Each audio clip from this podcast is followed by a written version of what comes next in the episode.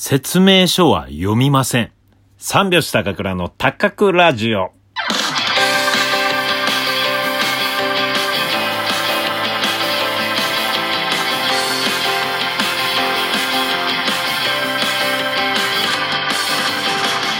ご機嫌いかがでしょうか。お笑い芸人漫才師の三拍子高倉涼です。本日は第60回目の高倉ラジオの配信です。ラジオトークアプリでお聞きの方は画面右側のハート、笑顔、ネギを連打、そして画面上のクリップマークをタップしていただければセシールという CM の最後のやつをやります。ぜひタップお願いします。セシールシノスサコンフィオンスサナム。はい、この CM のやつ分かる方は、30代後半より上ですね。はい。これ20代分かんないかな。シノセサコンフィオンセサナム。もう中学校ぐらいからね、これを得意としてやってました。で、高校に入って高1の時に学園祭で何か出し物をやんなきゃいけなかったんですよ。サッカー部って伝統で。で、人前でね、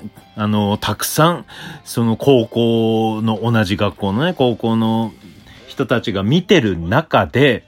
で、ステージ上げさせられて、何にもね、1年生でまだ、入ったばっかりの夏ですよ。うん、学園祭のステージでなんかやれって言われて、まだね、こうやってお笑い芸人になるとかも何も考えてないぐらいの時にですよ。で、出て、このセシールの真似をして、めちゃくちゃ受けたっていう思い出がありますね。セシールのこのシノセサコンフィオンセサナムンとゴンタ君の真似しますって、こんな185センチのでっけえぼんやりとしたね、なんかやつが急に出てって、ゴンタ君の真似しますって真顔でってやって、でその後セシールの真似しますシノセサコンフィオンセサナムンってやったら受けたのよ。同じ学年と2年生3年生の人たちでね。うん、そこでなんかちょっとね、学校的には面白いやつというね、感じで、うん、周りからは思ってもらえて、うん、その後から高2高3と、で高3になって漫才をやるようになったりしたんですけどね。うん、思い出のセシールでしたね。うん、思い出のセシール。なんか歌でありそうですね。思い出のセシール。今度作ってみましょうか。さあ、本日はですね、今日ね、ちょっとね、税務署に行ってきたんですよ。うん。なんでかというと、あれ知ってますか？まあね、このコロナとかで、影響を受けた、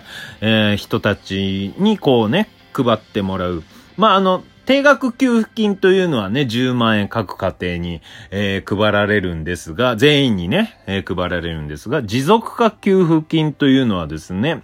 まあその申請したら、もらえるということなんですが、まあこれ調べてね、ちゃんと、どんなのかというのはですね、感染症拡大により特に大きな影響を受けている事業者に対して事業の継続を支え、再起の糧となる事業全般に広く使える給付金を支給します。農業、漁業、製造業、飲食業、小売業、作家、俳優業など幅広い業種で事業収入を得ている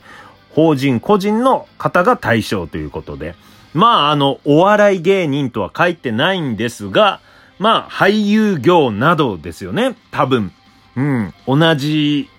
くくりでしょうね。だか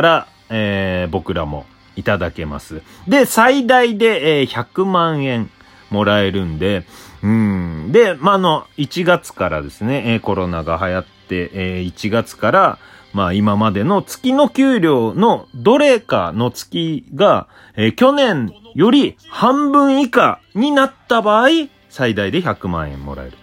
なってるんです。うん。2月に入ってきたお金が、うん、半分というか、まあ、もう全然なかったんです。ただね、サンミュージックは3ヶ月遅れでね、こうね、給料が支払われるんですが、まあそれでね、もう全然、うん、去年のもう10分の1ぐらいしか入ってなかった。で、その月が対象月になるから、で、それで申請すれば100万円、こうね、もらえるという、そういうのがあるんですよ。持続化給付金というのでね。まあ、それはね、いただけるものは、いただいて、で、まあね、まあ、生活費なり、経済を回すとかね、今後の、まあ、このお笑いのね、糧というか、まあ、イベントとかね、開けたりもするんでね。なので、もらえるものはという感じで、ちょっとね、手続きをしてきたというか、もう全部オンラインでできるんですよ。スマートフォンとかパソコンとかね。まあ、知ってる方もいらっしゃると思うんですが、なので、スマホからやろうかなと思ったんですよ。で、それに必要なものは、なんか、少なかった月の売上台帳、の写真とかを添付して送ったりとか。で、あとは確定申告。去年の確定申告の控えの紙。それを、添付して送るとかね。あとはまあいろいろ書き込んでという。かなりシンプルにいけるらしいんですが、本当にこの高倉ラジオの今日のね、冒頭に言いました。説明書は読みませんの人なんです。私、読めよって話なんですけど、いや、もう全然頭に入ってこないの。もう読むし、本とかも読むんだけど、いやー、難しい言葉だとね、こう全然入ってこなくて。まあ、でもたどり着いたんですよ。たどり着いて、確定申告のその、控えを、こうね、写真を撮ったりすればいいって。いや、確定申告の控えがないんですよ。去年の、前年度の、2019年度の。で、なぜないかというと e-tax、これもスマホから、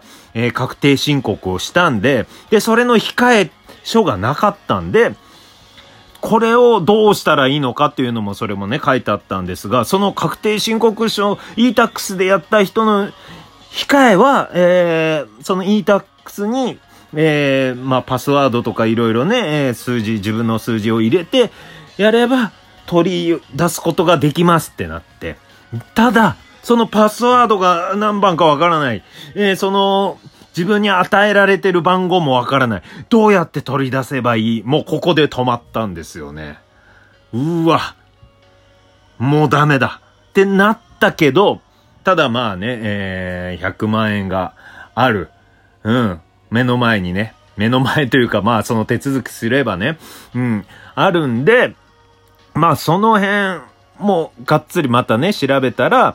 税務署に行けばその、控えを見せてもらうことができますよと。で税務署に行って身分証明して、申請を出せば、そのね確定申告の控え去年のやつを見せてもらって、持って帰ることはできませんよ。ただそれを写真撮ることはできますという。なので、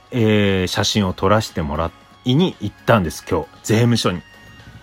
まあここまでねたどり着くのも、この説明書を読まない高倉がねよく頑張ったと思ってるんですよ。ただまだね、安心してはいけないです。こっからまだね何段階も書類をねこうねスマホで書いたりとか、なかなかね難しい段階はあるんですが、それでね、税務署行って、見せてもらおうと思って、見せてもらえました。写真撮りました。ただね、この税務署に行くのに、まあ、自転車で行ったんですけど、マスクをしていかなかった。最近さ、もう、テレビではもうどこに行くにもマスクして行ってくださいじゃなくて、暑いから熱中症になるんで、周りに人がいないとかね、そういう、普通に、歩くとかそういう散歩とかはマスクしないでくださいって言ってるのよ。なので僕もね、店に入るときとかはマスクするんだけど、自転車で移動するときとかマスクしないんですよ。なので今日自転車で移動という脳みそだけでマスクを持ってくの忘れちゃったの。税務署行くのに。でそれ途中で気づいて、まあ自転車ね税務署の駐輪場に止めて、でそれで入る途中に、うわっマスクしてないで、しかもなんか税務署ってちゃんとしてるとこじゃないですか。まあねちゃんとしてるしてないに限らず、マスクはしなきゃいけないんですが、人がいっぱいいるとこはね。だからこれはね、まずいぞ。このマスクをしてないやつが持続化給付金でね、お金をこうもらいに来る手続きをしてる。あ、これはなんかちゃんとしてないやつだな。だらしのない人。まあお金をもらいに来るというか、まあ困ってる人だからね、しょうがないんですが、なんか服装とかもちょっと雑だったんですよ。自転車を運転するから。だからなんかね、こう悪いイメージに思われるのがすごい嫌だったの。マスクをしないということで。なので、何か即席でマスクに変わるものを、まあリュック背負ってったんで、リュックの中にないかと思って探したらあったんですよ。マフラータオル。自転車乗ってて途中で汗かいたら拭けるようにタオルは持ってったの。じゃあなぜマスク持ってかなかったんだっていうね、思うけど、タオルは持ってってたの。だからマフラータオルを口んとこに巻いて、それで税務署に入ってったんですよ。自分でもね、これどうかなって思ったんですけど、でもマスクしないよりはちゃんとした人に見えるかなと思って、でマフラータオルを口に巻いて、で入ってって、